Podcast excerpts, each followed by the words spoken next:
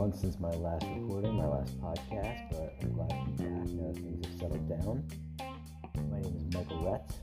Welcome to Authentic Christianity.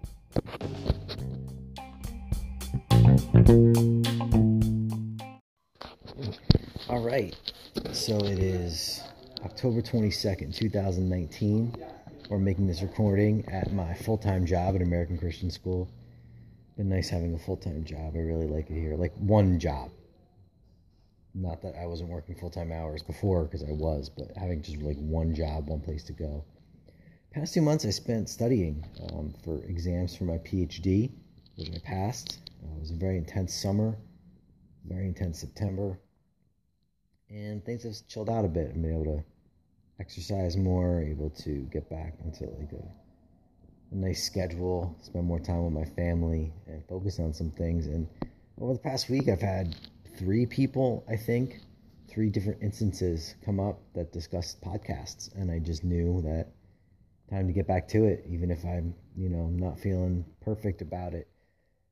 Um, I had to come up with, I guess, a topic quickly because I knew it needed to get done, and the title, the topic, just about knowing in your heart what's right when you make the right decision, even if um, some people come against you. So if you read in Acts chapter 15, verses 37 to 38, it says that um, Barnabas wanted to take John, also called Mark, with them, but Paul did not think it wise to take him because he had deserted them in Pamphylia and not continued with them in the work. So Paul and Barnabas um, had a huge split over this. They got into a big argument and they went their separate ways, basically. And now Barnabas, from what I recall, is, is the one who trained Paul. And it said they had a sharp disagreement that they parted company. Barnabas took Mark, sailed for Cyprus, but Paul chose Silas and left, commending the believers. Okay, so about two months ago, maybe three, three, four months now. I'm not even sure. My wife and I changed churches um, for many, many reasons. I had been thinking about it. We'd, we'd both been thinking about it for a while. I had been ready to leave well over a year and a half ago. My wife had inklings, but wasn't. We weren't ready to really make the decision um, as a family yet. And honestly, we hadn't even been attending that much. Yes, Christians not attending church. Call us heathens. Um, largely it's because I needed those Sundays to study. Um, God has me in the PhD program right now, and that is my priority. It's what God wants, and sometimes other things take a back seat, and that included, you know, honestly, a dead church. Some people are going to hear this; they might hear this and be offended that I say that, but I have to be honest. The church, you know, and there are a lot of churches that that are dead. I think John Eldredge actually wrote a book. Uh, not think, I know he did. Um, maybe 15, 20 years ago now, called "Waking the Dead" about dead Christians, and there's a lot of that, unfortunately. So um, the church we're attending to now is called Grace on the Mount. It's in uh, Netcong, New Jersey. It's very good. Um, I know a lot of the people there. Actually, a lot of my students and their families go there. So it's a good way to connect with those people, even outside of my teaching. And because I teach at a Christian school, uh, my wife actually knows a couple, knew a couple people there too. Um, a girl that she used to, um, a woman that she used to work with up at Camp of the Woods. So it's been really nice. And also in more in the winter, actually really all of most of last year, I kind of dreaded going to my old job. I was teaching at a college, and um, it just wasn't a good vibe. So I was teaching there at the college, and I was teaching at the the high school, the seven through twelve school, American Christian School, where I'm at now. And I was hoping that um, a full time gig would open up at um, ACS, American Christian School. Um, and so I was pursuing that, and so that it was kind of you know two really good, two stressful changes. Obviously, it wasn't that stressful. Job changes can be stressful, obviously. And so sometimes when you leave, leaving the job wasn't that big a deal. Leaving the church was hard um, to a degree. You know, we met with the pastor and one of the elders. The elder understood. Pastor was you know, upset, disappointed, understandably. Many people have honestly left that church over the past few years.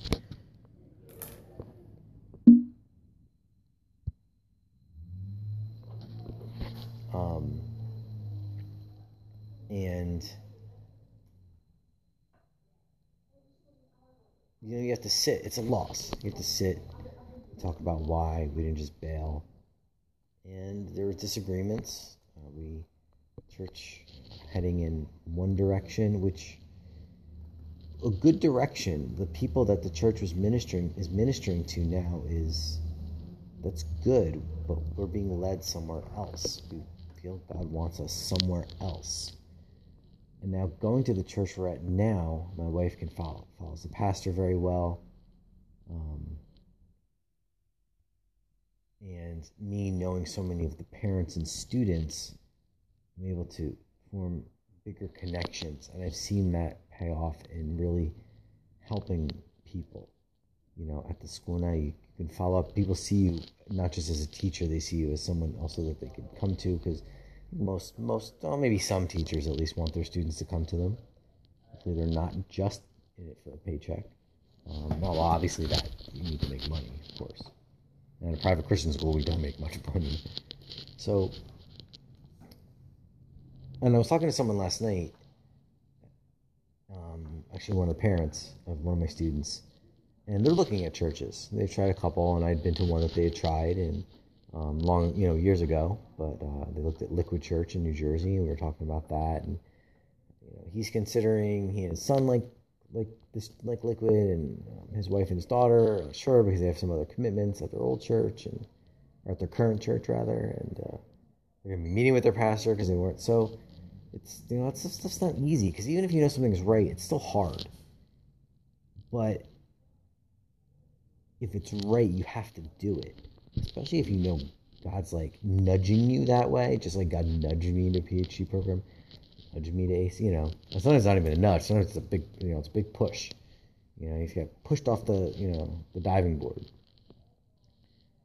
and God affirms it. You know, He really can affirm those things. And I share this at back to school night. Um, it, it's affirmed because there can, there's a peace. There can be a peace, and you know, calmness, which similar means the same thing as peace to a degree. And, and you see a difference happening. Like I actually really look forward to going to church. And um, the school I'm at, we have devotions every morning, very short. We share a little bit, you know, we pray. I, I don't like missing it. Occasionally I do because, you know, if there's extra traffic or something. Know if I'm running late in the morning or my son, you know, getting him out the door with my wife. And you know, I don't like missing it because it sets up my days. Like I really feel, um, I'm, just excited about my faith right now. I'm excited about my faith in Christianity and God and what He's doing, and um, seeing that work here at the school and being involved in forensics, United Nations, Model UN, and track. And, so I guess that's that's that's what I'm leaving you today. It's it's pretty short. It's you know, I feel like God's wanting you to make a change even if you don't, you're not sure it's God, it could be God. It could be what Julia Cameron calls the great creator when she talks about art. She calls it the great creator. If things have, are becoming synchronous, if there's synchronicity, things seem to come in together. Like in the past week, I've had three different people bring up podcasts. And you know that, you know, there's the right thing. Maybe you're supposed to like leave a job or try something new, take a risk, go to this a certain school um, you know, change your diet, uh, change churches, um, end certain friendships, start certain friendships, and certain relationships. Ask somebody out. You know, it could be a whole slew of things. Adopt a cat. I encourage that wholly. I, adopt a dog. You know, adopt a baby. I don't know. Pray about it. You know, but sometimes you know and those things will be affirmed. Um, they, they'll be affirmed, and you'll know that it's something that is supposed to happen. I'm not talking pie in the sky, like, you know, you'll see a big sign in the sky. Sometimes people will talk against you too. There is that to be aware of. Um, there's those negative people that come in and, and want to, you know, kind of steal your joy or, you know, you don't want those people in your life. You can sometimes sense that. You know, you want to surround yourself with good people who will support your decisions. You know, if you want to change your diet, and a person that keeps trying to pull you out to go to the fast food or keeps trying to shove food on you, like many an Italian mom, and I say that firsthand, um, more so with my Italian um, extended family. Uh, and I'm not saying you should cut off relationships with your family because of that, hopefully you get my idea people that are just trying to pull you away from decisions that are affirming, that are positive, life changing decisions. Um, put good people in your life, pray about it, and don't be afraid to take that step.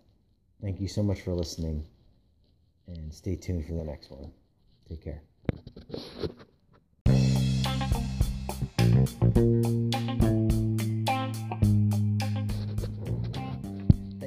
Listening to this episode of Authentic Christianity.